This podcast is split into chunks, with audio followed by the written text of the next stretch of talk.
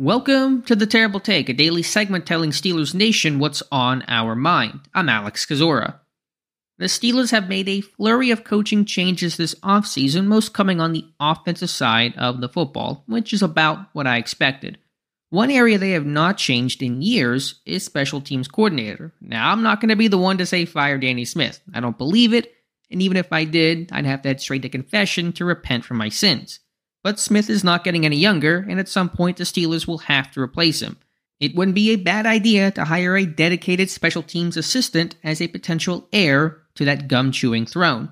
Pittsburgh remains the only team in football to have just one coach, Smith, officially carry a special teams title.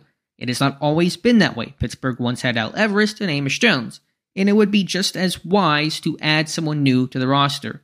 Special teams involve such a huge number of people, a little help does not hurt. Now, I know there's people who currently help Smith, he is not completely flying solo, but another hire would be good for the present and potentially the future as well. A large coaching staff does not correlate automatically to NFL success. The results I've uncovered have been very mixed, but this would be a logical addition ahead of 2024. Be sure to follow us at SteelersDepot.com and check out episodes of The Terrible Take every day at 5 p.m. Eastern Time. And check out the Terrible Podcast with myself and Dave Bryan every Monday, Wednesday, and Friday.